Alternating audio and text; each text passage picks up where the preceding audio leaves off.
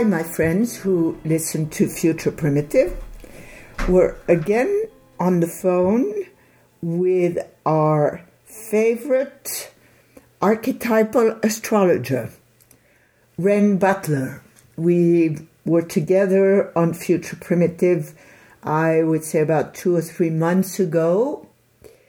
And um, here we are again because we want to hear about the astrological weather.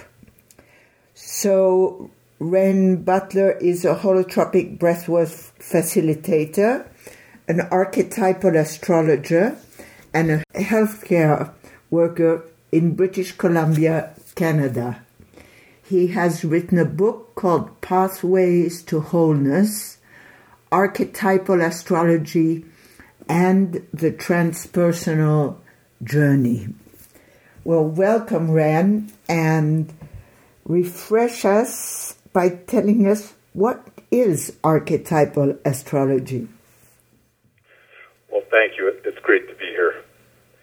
Um, Archetypal astrology it kind of evolved out of the work of Carl Jung, uh, who coined the term archetype, going back to the, the Greeks, uh, Plato and uh, Socrates. And it, it was the form of archetypal astrology I'm interested in is uh, was explicitly developed by Richard Tarnas. Uh, when he was living at Esalen Institute, um, he um, got to meet a lot of well-known astrologers, including Dane Rudyar, and also his association with Stanislav Grof, and it was an incredibly fertile and stimulating time, and um, he was doing uh, self-exploration and, and looking at the transits during his experiences, and also all the people around Esalen that were having all kinds of um, powerful emotional and spiritual breakthroughs. And he felt it was kind of a like, perfect laboratory conditions to study the effects of astrological transits on people's inner lives. Yes. And he also was very educated and had uh, the, the Encyclopedia Britannica, and he was looking at the charts and transits of uh, famous people in Western uh, culture and history, and and uh, sort of uh, finding the astrological overlay on our our Western tradition. Well, in his book Cosmos and Psyche, uh, he predicted uh, that this was going to be a very turbulent time. So I wonder if you could talk to us about that. Oh, well, um, I think you must be referring to the Uranus-Pluto square. Yes, uh, yes. One of the most pronounced uh, archetypal cycles. Um, the last time Uranus and Pluto were in alignment, of course, was in the sixties, from nineteen sixty to nineteen seventy-two. Um, and um, now from about two thousand seven until twenty twenty, we're, mm-hmm. we're in the Uranus square Pluto. Uh, Uranus-Pluto alignments, and then he, he went back through history, back as far as the axial age. In fact, uh, the earliest one that he talks about is uh, from six hundred B C to five sixty B C. And during that one, there was a triple conjunction. It was the only time um, in modern history that we've had an uh, exact triple conjunction of Uranus, Neptune, and Pluto uh, during that period. But these uh, these uh, alignments back through history seem to correspond to some very recognizable themes, which can be seen as expressions of the driving plutonic uh, evolutionary death-rebirth energies associated with Pluto, uh-huh. and the electrifying, awakening, liberating, um, uh, rebellious, and revolutionary energies associated with Uranus.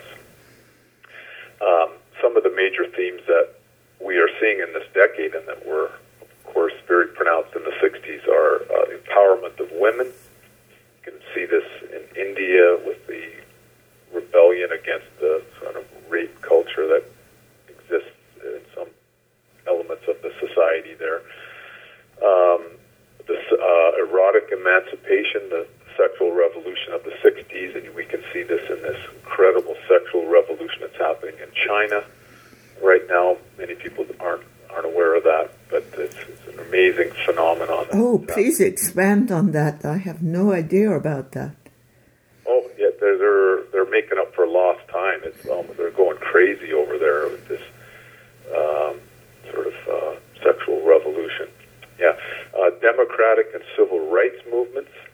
Uh, we can see all these revolutions in the Middle East over the last five or six years, the, the Arab Spring and so on, and some, you know, the Occupy and Idle No More movements in North America. These haven't been very successful, I have to say. The the revolutions in the Middle East have been, for the most part, a terrible failure in terms of the, the liberal elements in those societies. But you can see the Uh, the powerful drive to, to sort of shake off the, the the old autocratic regimes and to sort of move towards democracy and civil rights. Um, there's also powerful technological uh, uh, advancements during Uranus-Pluto alignments.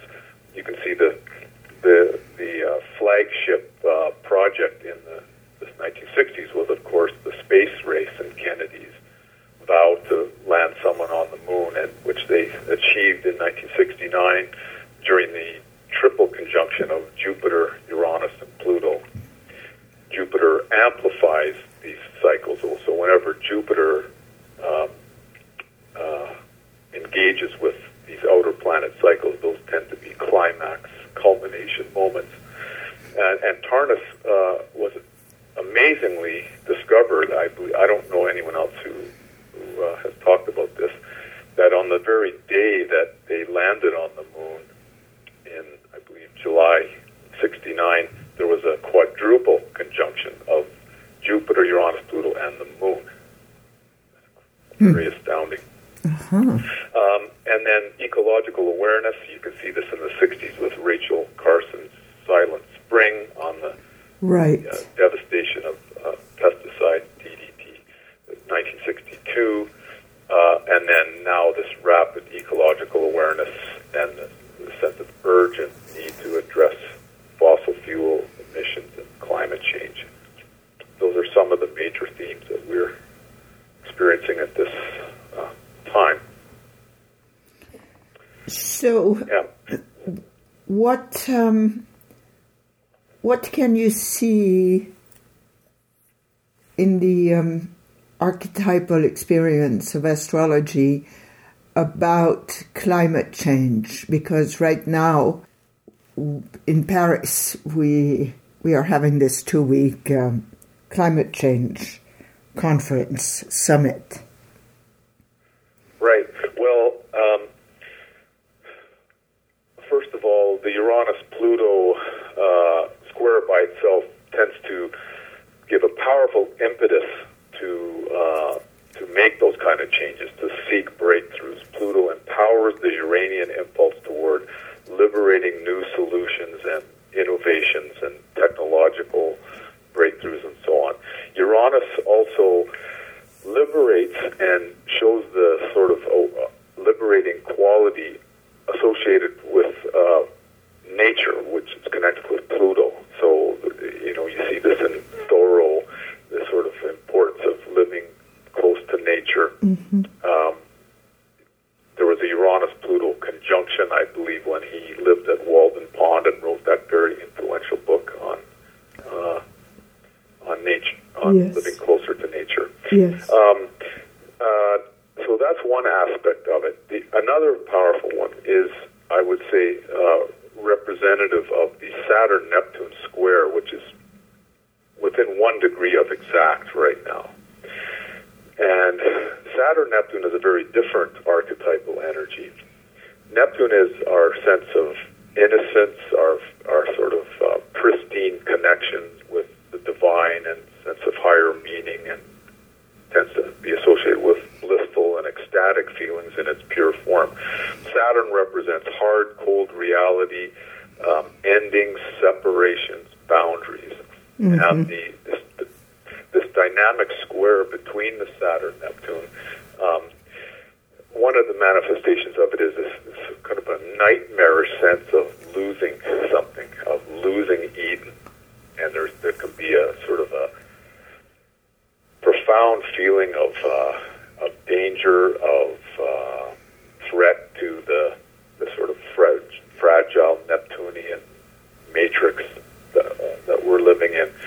Um, you can see this nightmarish quality happening right now in the, like the the terrible air pollution in like Beijing and yes. Delhi. I don't know if you've seen that on the news, but yes. Talk about a nightmare. It's interesting that Ridley Scott, who uh, uh, directed Blade Runner, one of the masterpieces of science fiction, has a Saturn-Neptune aspect, and he, he captured the the atmosphere of that uh, yes. archetypal complex in a very distinct way, the sort of dark, washed-out um, atmosphere um, where all the best and brightest have moved on to other worlds, leaving behind this sort of post-technological uh, nebulous zone. Yeah, it's always rainy and drizzly. People are speaking a language that, you know, some foreign language, you know, like, I mean, this is from the point of view of the protagonists of the movies. Um, and so that really captures one of the major archetypal themes that we're experiencing right now. So I would say, you know, there's a real sense of urgency. Now, Jupiter is forming a T-square with the Saturn-Neptune uh, right now. And so that Jupiter-Neptune is a very different energy. This is very idealistic. This is a sense that dreams can come true, that we can actualize our ideals, um, and that there's a sense of hope and optimism. So I, I think we've got kind of like the carrot and the stick on humanity right now. It's interesting that uh, there has the Sun is conjunct Saturn, Mercury is still conjunct Saturn, so it's a Sun-Mercury-Saturn conjunction. Um, they were certainly conjunct when the conference started, and you know this this people getting serious, a sense that you know no more.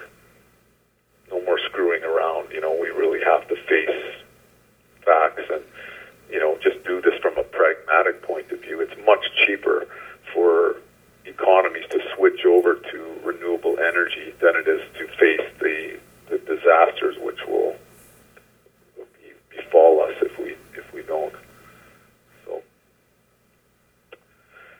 um, another way, interestingly, that the mm-hmm. Saturn Jupiter Neptune is manifesting, and uh, I had an interesting sort of webinar with some of my archetypal astrology colleagues uh, last weekend. Uh-huh. Some of these, I, some of these, some sort of uh, friends and students of Richard Tarnas.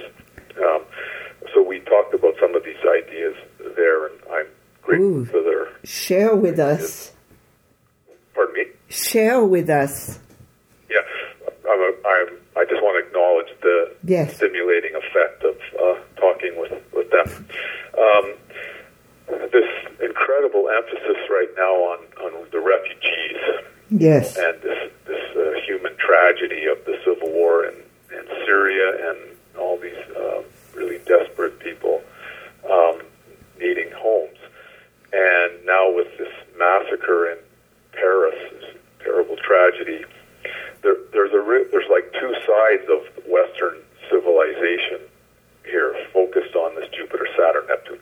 One is the uh, Saturn Neptune, which is kind of the sense of uh, we should close our boundaries. Neptune represents no boundaries. In archetypally, Saturn is boundary, so there's this sense of of threat or of toxic threats from within and. and sort of a Trojan horse kind of sense of, you know, what what are we letting into our society and so on. I'm, I'm speaking as, you know, Euro-American culture generally. Mm-hmm. And the, the kind of the selfish impulses associated with Saturn. Um, and, you know, fearful, cautious, and, and prudent, and so on. But then there's also the Jupiter-Neptune, which is very idealistic, a sense of openness and trusting and uh altruistic and compassionate, and um, a sense of Jupiter Neptune's basic direction is toward toward planetary citizenship and, and transcendence of national boundaries and the sort of idealism that one day we'll all kind of we'll live in, in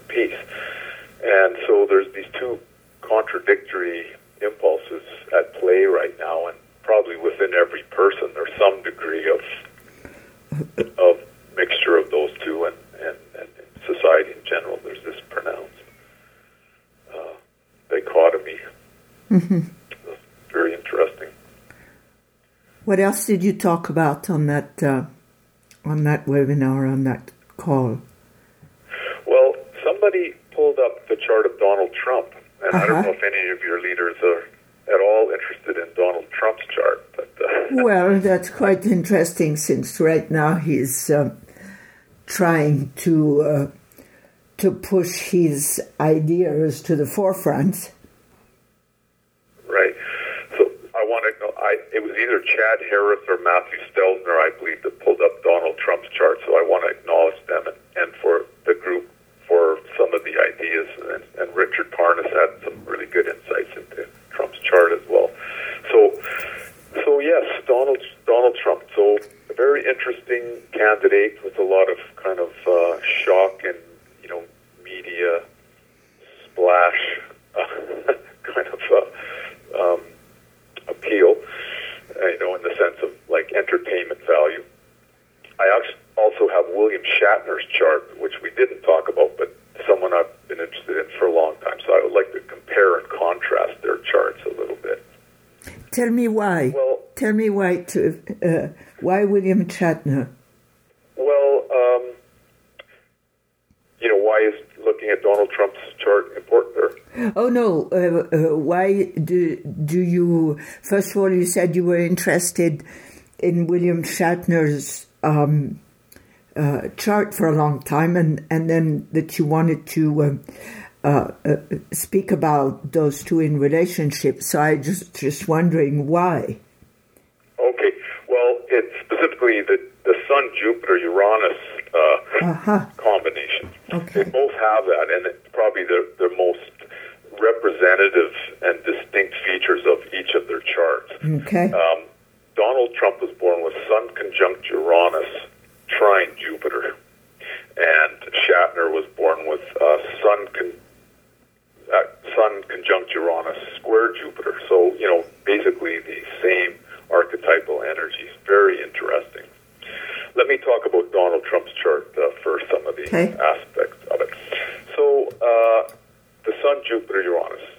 Uh, first of all, the Sun Jupiter can be a sense of being the uh, being born with uh, privilege. Uh, being born kind of with a silver spoon in one's mouth, having opportunities and, and maybe that other people didn't have.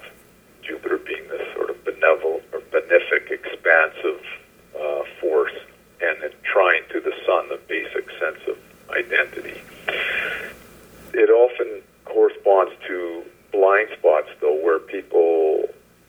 Uh, look down on others that maybe didn't have it so easy and have to work harder for what they they get. I mean, Donald Trump basically inherited a lot of his money from his father, I believe, in real estate. And um, so, you know, he, he hasn't really had to struggle the way that, you know, ninety-nine point nine percent of human beings have. Uh, being full of oneself, like Mister Big archetype, the sort of I am big, I am grandiose. You can mm-hmm. you can see this in Shatner as well. Yes. Um, this this is kind of the cliche about Shatner. When people think about it, is like he, he was kind of, you know, stole the show and was the sort of uh, the center of the of the cast and demanded, you know, the attention and so on. I I I, I love Shatner. I, I you know he's a I'm, as a Canadian, I'm very proud of, of him. He, he's actually from Montreal, uh, Jewish. Oh, uh, oh, I didn't know that. Yeah, and uh, actually, uh, Nimoy was Jewish too. And he, I wrote a did a write up on him recently. People can find that online if they want, because he passed away. Um, so very proud of both of them. Um, um, so for me, Shatner's Sun Jupiter was very endearing and lovable, because he chose to kind of uh, go, you know, go into a field where being dramatic was exactly what is, was is needed, you know, in drama and theater and, and show business. So that was a perfect place for him to express that kind of grandiose uh, uh, shape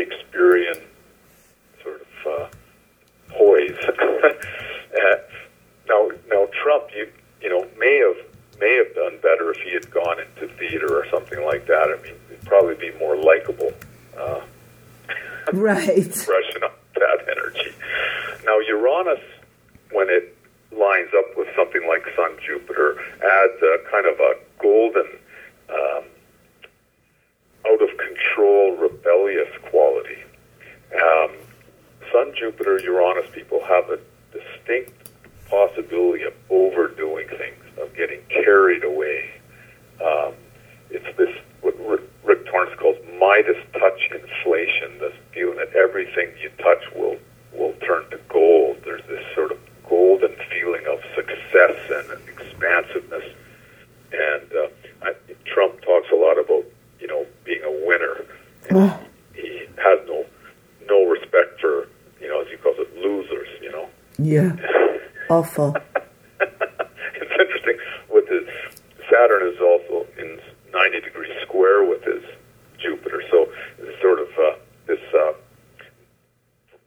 on one hand, it's the like philosophical Jupiter rigidity Saturn, a tendency to see the world and the big pictures of the world in black and white terms. You know, kind of either or, not shades of gray, but everything is sort of in a caricatured, polarized form, like us, them, you know, Americans, Mexicans, uh, rich, poor, winners, losers, and so on. But the Sun, Jupiter, Uranus uh, is kind of addicted to this feeling of breakthrough and and prosperity and, and success. So, you know, certainly getting carried away. Now, it's interesting that um, during the election next year, and I don't know exactly, I, I didn't look up the exact date, but it's sometime in November, right? Is it? In it is. It's all. It's always, um, I think, the first Tuesday in November. Right, right. So around the middle of November. Yeah, so Trump will be moving into Saturn opposition his sun, but probably still just out of orb. He's, his uh, sun Jupiter is actually going to be Sun Jupiter-Uranus will be supercharged by both Jupiter conjunct Jupiter, so you'll have the Jupiter return, and Uranus in the sky um, will will be in sextile to his Sun Uranus. So there will be a Jupiter-Uranus opposition in the sky, you know, world transit affecting everyone, lighting up his Sun Jupiter-Uranus. So if nothing else, I think we can expect to see even more outrageous Uh, disclosures and self-expression. I mean, he, he'll be, he won't be holding back, assuming he's still, you know, in the race. In the race, yeah. Uh, I, I think we can expect to see some highly, uh, I mean, entertaining, uh, wild, uh, maybe excesses and sort of outrageous uh, stunts or, or so on. Astrology cannot predict if someone's going to win or lose. I can't I can't offer that insight. Uh, if you look back at the charts of people who win different things at different times, you see a, a, a whole range of transits. There's different qualities to people's winning. You know, it, it can happen under different archetypal energies. But it, it will be a time for him of kind of uh, high um, estimation of his abilities, of uh, unbridled ex- self-expression and not holding back. And let's say if he loses, you know, um, then, you know, personally, I, you know, that would, I would imagine that from a point of view of personal growth, of his personal spiritual uh, evolution, that that would probably be better, you know, for him, you know, like then, then he, but, and, and if that's the case, I could see him just moving on without a second thought and, and just happily getting involved in whatever next project he's involved with. So, um, right. Now, so, so, now, yeah. Okay, please go on, please. Now, Shatner, Sun, Jupiter, Uranus, uh, took, took the form of also the sense of being the golden boy. I mean, when he... He came in and just saved Star Trek. They had a few different captains before him, and uh, including uh, Gene Roddenberry's uh, wife, um, uh, I think Majel said her name, she became, she was Nurse Chapel, and then she became Lwaxana. I, I, I can't Troy. remember that. Yes, Diana Troy's mother in the in the Next Generation series. She was also the voice of the computer in in both of those first two Enterprise series. So she was the captain in the original pilot, but it was deemed that it was too early to have a female captain. Yeah. Um, but that, so he came on, and he was exactly what they needed. This handsome beefcake. In in about six or seven of the first eight episodes, he had his shirt off. It was like it was like back. It was kind of hearkening to the sword and sandals epics of the the fifties and early sixties. Um, and it, uh, he had this this confidence, this radiating warmth and charisma. He uh, he he was full of himself in an endearing way, and I guess. With Shatner, people either kind of love him or hate him, or rather kind of ridicule. Some people, you know, look down on him. But I, but, but, but I was, see how they have the same trait of being full of yeah, the, yeah, full of themselves. Full of themselves, yeah. Um, I, I when I was a kid, you know, watching Star Trek with my brothers and sister was really one of the happiest times in my childhood. Uh-huh. We just loved it. It was like being transported into this other dimension of, of a positive vision of the future. And uh, I thought he was the greatest screen hero of all time. You know, that's how I felt about him. I, I, I thought his excesses were, were very endearing. He seems to have a better sense of humor than Trump. Than Trump. I think that, yeah. And, and more of an ability to self kind of mock and self, uh, you know, to sort of parody himself. So Trump has a bit of that. I know he's been on Saturday Night Live a bit, but I think Trump takes himself more seriously, where Shatner is more willing to sort of take a joke and, you know, give one. Yeah, make a joke about the joke. Yeah. Yeah. But uh, he certainly had a, a golden charisma and this sort of uh, this sort of sunny, right, uh, right, prince of space. And uh, Jupiter-Uranus is connected with a sort of unbridled drive for new heights, and you can see that in Trump. It's sort of, I'll be the greatest person and the richest, and you know, I, I don't, you know, I'm free from the constraints of the. the old uh, Washington machine. And have Have you looked at I'm, the chart of uh, Trudeau, of the young Trudeau? You know, I actually haven't, but uh, you, you've, you've seen that in the news? Uh, well, sure. I mean, it's a big event that he's become Prime Minister. Well, we're so proud of him. Um, he's very popular, and, you know, we have, we have such high hopes, and his His environmental um, stance is, is really refreshing and impressive, and just so needed right now. And um, you know, his they're they're just such they cut such a dashing couple, he and his his wife, and they're obviously in love.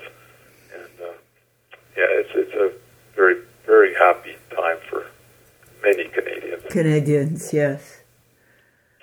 Yeah, I can look at his chart next time. If, if you... That would be good. Tell us what, what else you see in your recent explorations. Of, yeah. uh, well, a couple more things about their, their charts, if that's, that's okay.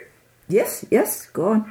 Okay, so a couple more things about uh, Trump's chart. Uh, it, it, Sun, Jupiter, Uranus is also connected with like the Icarus archetype of flying too close to the sun. Ah. Like defying all limits and boundaries. I mean, have you ever seen anyone...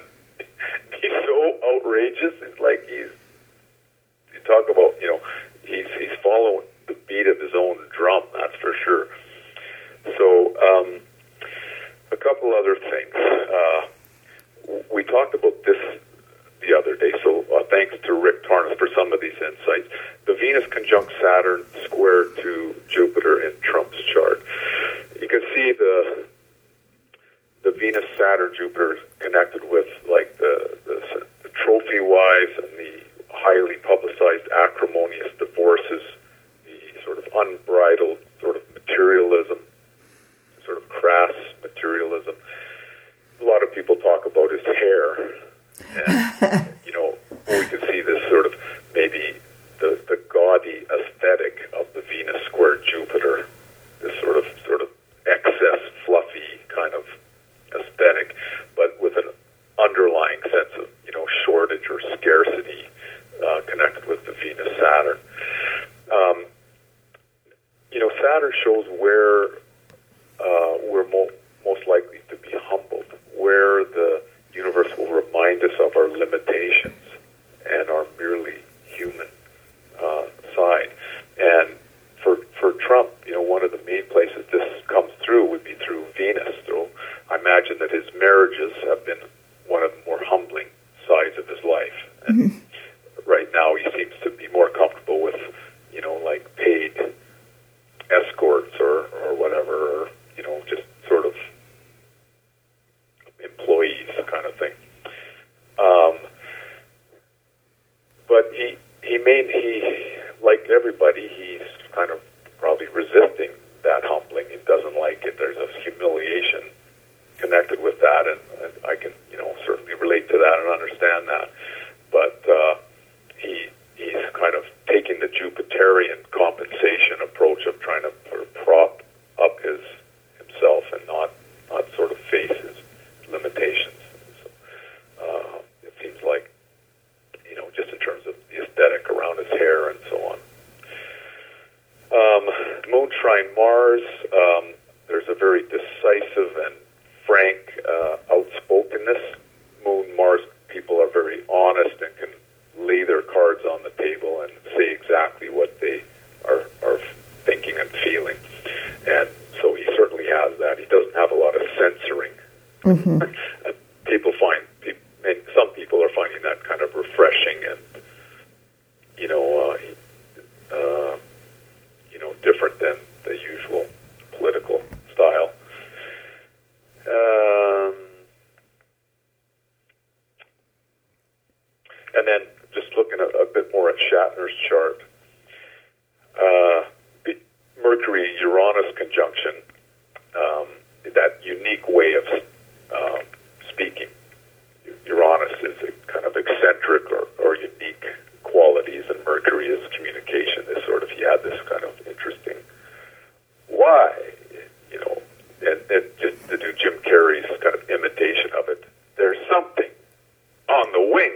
You know, I, I can't do it, but you know how he, he's very theatrical and Shakespearean, sort of grandiose. Yeah, yeah. It is. Presentation. So, and then Mercury square Jupiter would also give that verbal flair that he had. Um, the the one quality when you watch the uh, the original Star Trek series, and I just watched all of them at work actually with with the guys in our group home. We got them addicted to Star Trek. Ah, that's just one of my prouder accomplishments. I see. Everybody got a, a Star Trek name. And um, we had a lot of fun watching that and bonding together as a group. But so one of the things that people forget when they think of Shatner um, is how compassionate he was toward his crew. That that Captain Kirk, you know, basically his main motivation was was to protect his crew and, you know, to sacrifice. He would even be willing to sacrifice himself to save save his other crew members. And, you know, this bonding that he had with his friends, it's also connected with the moon trine Neptune. There was, every episode ended almost with he and uh, Bones and Spock having a little good-natured ribbing. But there was this sort of feeling of of hitting the the base note of of loving, kind, friendly community that they had, this little group. Uh, So this is the moon trine Neptune. So, but when people think of Shatner, they usually think about the, the sexual escapades and the sort of self-centeredness, and, and that he was just some kind of sixties uh, hedonist, mm-hmm. having sex with whoever he could all through the galaxy. But mm-hmm. he actually only had sex with one green uh, person. That's very funny. Believe it or not. not all, all, all, almost all, if not all, of the sexual escapades that that uh, Captain Kirk had were uh, in the final year. So this was just something that happened at the end of De Brado. Um, Mars conjunct Pluto, um, and then also Pluto conjunct Jupiter. So we could say this, it's a wide Jupiter-Pluto-Mars conjunction. Pluto is at the midpoint of Mars and Jupiter as well. So this sort of uh, virile energy, uh, uh, sort of primal Dionysian, the sort of alpha male, um, and the sort of ability to uh, use his sex appeal, uh, you know, to sort of achieve his uh, political goals and so on, you know, to, to for the uh, the Federation. Mm-hmm. Mm-hmm. Yeah. Just like Trump. Yeah. Oh, you're going to vote for him for a sex appeal? Oh, absolutely. uh, I I realize you you think I have good taste in men. Yes. Yeah, yeah, and, and I just want to say, you know, astrology does give pretty deep insights into ourselves and into others, but, you know, it needs to be used in a in a positive and responsible way. So I, I hope what I said didn't sound too negative.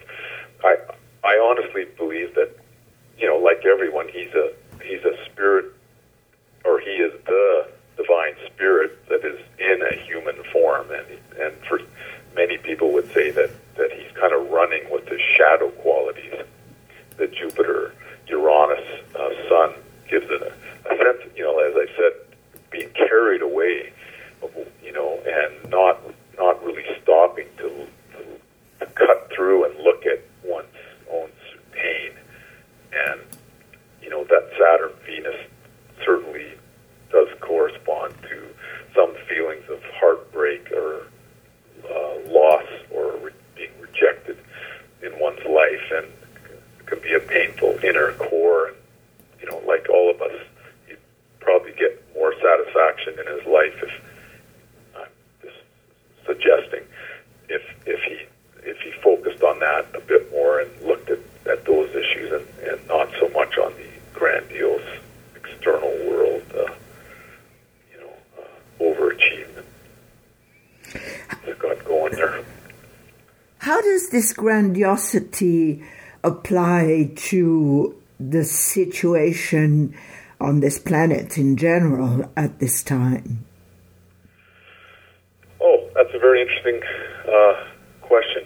Yeah, I'll just pull up this chart here. For the sun's just shining through right here. How wonderful! A wonderful, wonderful fall here again. Though one always thinks, you know, when the weather is nicer than usual, that somebody else in the on the planet is paying the price. Yeah, this, yeah, you know, I know. So I have to kind of hold two realities.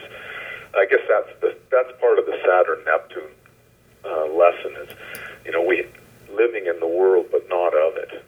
This sort of detachment. Uh, they talk about in Buddhism admiring the lotus plant because its roots reach deep down into the muddy water, which symbolizes full incarnation into the samsara, into the world of form and materiality. And yet the leaves of the lotus, the flowers float serenely above the water, and that symbolizes our Neptunian connection with the divine and with the eternal and unchanging, um, you know, universal mind that we're essentially a, a piece of, um, and an incarnation of. And um, so to hold those two realities. Now, the, the Jupiter T-square with the Saturn-Neptune adds elements of optimism, of uh, sense of positive outcomes, sort of the potential for them, also excess and inflation. So Saturn, they're, they're a little wide right now in the sky, but Jupiter will be moving retrograde, so we're still in that Jupiter-Saturn square. Um, Saturn deflates whatever it touches. And so this is a time when, you know, a lot of illusions and uh, overconfidence and over-optimism connected with the Jupiter and the Jupiter-Neptune specifically will be tested, uh, punctured um, and deflated by Saturn. Uh-huh. And when you look at someone like Donald Trump, you know, who's essentially, I don't know, he's not really owning his Saturn so much. He's much more comfortable with his son Jupiter-Uranus, which is understandable. It's it's a nicer feeling to feel like you're the, you know, golden golden boy. Right. But uh, without without Saturn, then everything gets carried away. You know, like there's a kind of a, an idealism in the New Age that everything will work out, and that, you know, the divine is protecting us, and that that on some level, you know, this isn't this world isn't real, so, you know, don't worry. Yeah, well, that's and, not and, the way I look at it. Yeah, and, and that's and that's that is true, and that is that is representative of like of Neptune in general, and especially Jupiter Neptune. But Saturn shows us that, you know, we can hold that and, and remember that at the same time as, you know, we have to act with utmost responsibility in the world and, you know, try to solve the problems in the world around us. Do our best to be part of the solution and not the problem. And, you know, climate change is, is a meta problem. It's the first time humanity has had a common enemy. It, well, maybe the second time, because nuclear, the threat of nuclear war was really the first common enemy. Yeah, and I, I would I would be cautious of calling it a common enemy. Um, I'd be much happier calling it a challenge. Well, sure, uh, and that and, and that's kind of the Jupiter way of looking at Saturnian. Right, uh, I see what you mean. Challenges, you know, it's like the positive side of adversity or the growth-promoting um, aspects yeah, of yeah. of problems. So, yeah. Um, I will mention another transit if I think that your uh, listeners would probably be interested in. Yes. And that is, uh, we're actually moving into a Jupiter-Uranus opposition. I, I did mention it in uh, regards to uh, Trump's chart. Um, looks like the orb on these, there's a kind of penumbral orb that Rick Tarnas identified, which is from about fifteen degrees. When these, con- when conjunctions and oppositions in the sky, there's when they get within fifteen degrees, then you begin to see some manifestations of those energies. And then when they're within ten degrees, then you really see the, the full, all-out uh, embodiment of them. So the fifteen-degree orb looks like it'll be coming in, uh, wow, just before the election, uh, the middle of October mm-hmm. uh, twenty sixteen. And that will be continuing through, um, looks like at least through the fall of twenty seventeen. Um, so we've got a, a great Jupiter-Uranus year coming up. And this... Can, can you can you speak about that more specifically? Can you, can you yeah. when you say great... Well... Yes. Um, well, we're all going to turn into Donald Trump. Oh, we're going right. to get in touch with our Donald Trump side. Oh, we're all going to be grandiose and uh, yeah. self-sufficient, and stuff like it that. Gives people the com- it gives people the confidence to really become themselves, to uh-huh. break out of their limitations, and uh, and but when you look at, at maybe some of some of his antics, you think maybe some people shouldn't break free of their constrictions, you know. But uh, but overall, um, Jupiter-Uranus uh, alignments, Rick Tarnas found, and especially the conjunctions and oppositions, uh, were the most distinct cycle that he studied, with the most vivid and recognizable manifestations. They tend to correspond to moments of uh, cultural awakening, breakthroughs, uh, quantum leaps in mm. cultural and scientific and artistic uh, realms of uh, a sense of uh, new possibilities of going beyond. Jupiter amp Uranian archetype of freedom, rebirth, experimentation, uh, breakthroughs. And Uranus liberates Jupiter's sense of optimism and positive outcomes. So it, it's a kind of a crescendo, a, a little climax in the in the evolutionary trajectory um, every time it, you know, of, of human society. And we get that uh, about every seven years for about a year. So let's see, so, the last uh, the last time you're talking twenty sixteen, the last time would have been nineteen ninety-nine. Well, that would have been the last opposition. Uh, the conjunction was uh, a little while ago, but it, it was, I think Saturn was involved in that alignment. So, you know, some of the effects were not quite as uh, distinct. Uh, I mean, two thousand nine is what I meant. Right. Some of the effects were not uh, distinct as usual, but some of the other ones that were very pronounced were um, like nineteen sixty-nine, for example, was that Jupiter-Uranus conjunction. And that uh-huh. saw the Rick Tarnas talks about the uh, the incredible cultural flowering and climax of Woodstock, extraordinary technological breakthroughs of the Apollo moon landing, uh, the widespread sort of re- sort of amplified rebellious impulse in the protests against the Vietnam War and the Harvard Rebellion, and so on. So next year could be a year similar to nineteen sixty-nine. Uh, yes, there will be some, some similarities, and we may notice this more in other cultures.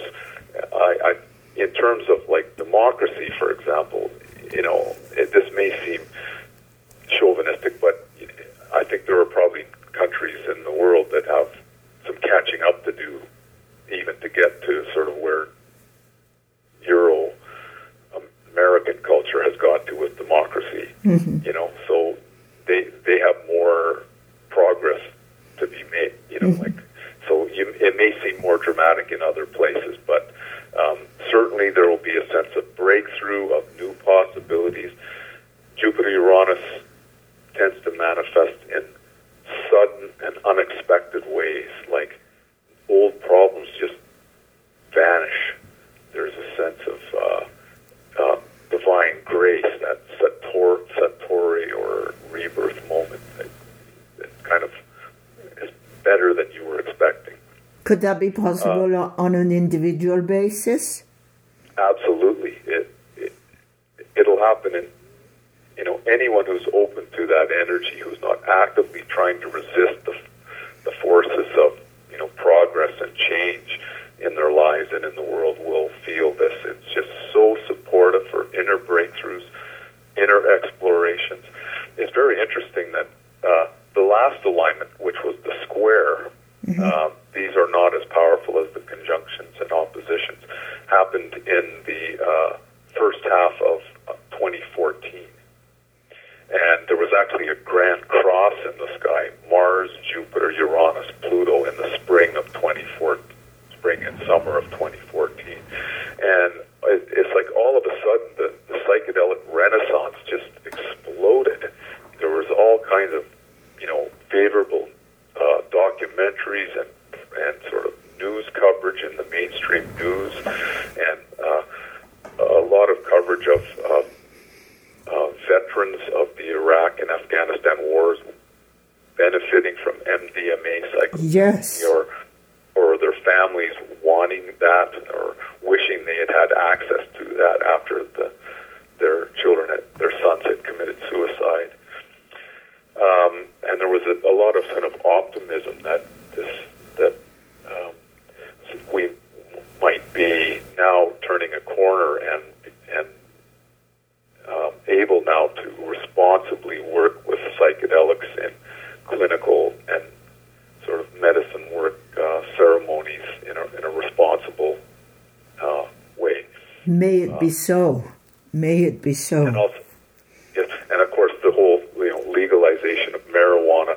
Trudeau is now putting that in the works for Canada. It, yes. The general is now working on that. So we're, we're really thrilled about that. And yeah. Yeah. Talk yeah. about a, a waste of money and human lives, you know, the yeah. damage in that. criminal, criminalizing what what does not need to be criminalized.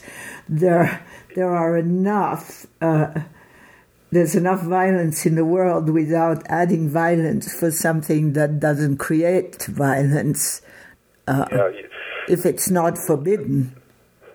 Some of these uh, cop shows where you, you see, you know, they they the sting operations where they go into a, a poor black neighborhood and sell people little bags of marijuana, oh. and then as soon as they touch the bag of marijuana, then then they're then they're swarmed and knocked down to the pavement and lives ruined.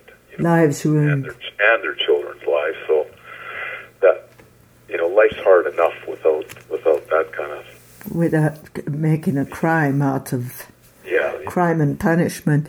Um, Renn, we're coming around to um, towards the conclusion of this particular installment. So if you would like to think uh, about... what you would like to say in closing, as um, this is a an update of your astrological, your archetypal astrological findings of the last three months. Yeah, well, thank you. It's it's been really fun, and um, right. there are a couple things. One is many people are feeling that Saturn-Neptune square. It can be just so painful. There, and if it's hitting, especially if it's hitting somewhere major in your birth, your natal chart, there can be a feeling of loss, of disappointment, uh, of guilt. There's, there's a particular quality with Saturn-Neptune where you have a sense that you're in uh, a peaceful, blissful, or innocent um, state, and then you lost it, and you can still see it, and it's it's they're still in the picture, but you can't regain it. It's something like the archetype of paradise lost. Mm-hmm. So many people listening will probably relate to that, and it is just so conducive for crying, for getting in touch with sorrow. I'm feeling this way. Yeah. Get, and, and the sort of environmental crisis and all the tragedies that we're seeing all around us. Um, this sense of you know, the poignant, poignant sorrow mm-hmm. of the human condition. Yeah. It's it's so valuable to cry. And people, I don't think people can cry too much. Just I recommend lying down and putting on some sad music and just cry as, as you know, as often as you need to. Do it every day. That's a kind of a yoga. And um, let yourself feel that deeply and don't try to change it. And, um, you know, we let ourselves fall through the cracks of our ego's defense mechanisms, trying to protect us from our pain. We let ourselves fall through that. Then the divine hand, which is connected with Neptune, can catch us. But we have to be willing to fall through and let go enough to, to get that. And the Jupiter-Neptune will greatly Uh, amplify that positive outcome of it. So, uh, I know people listening. You know, you have you have uh, astrologer sympathy. Uh, this is not an easy time, and mm-hmm. it's just very valuable to to let the emotions flow. Neptune adds a flowing component to Saturnian suffering, so it is easier to to let the tears and the water of life kind of uh, flow through. And then the other thing is the Uranus-Pluto square. This is a real gift, and it, you know, while it's so disruptive and you know chaotic, and you know, there's a lot of shadow sides of it around the sort of fanatical fanaticism of the sort of murderous groups like ISIS and mm-hmm. uh, so on. Um, it is a it's like a supercharged evolutionary energy overall. And this is, we, people will look back at this and go, "Wow, that was intense, but what a what a ride! You know, what a uh-huh. you know a, a rush," as people used to describe from the sixties. So, you know, it's a good time to take risks. It's it's a good time to explore the psyche, and if you have an opportunity to do some kind of medicine ceremony with people that you trust, that are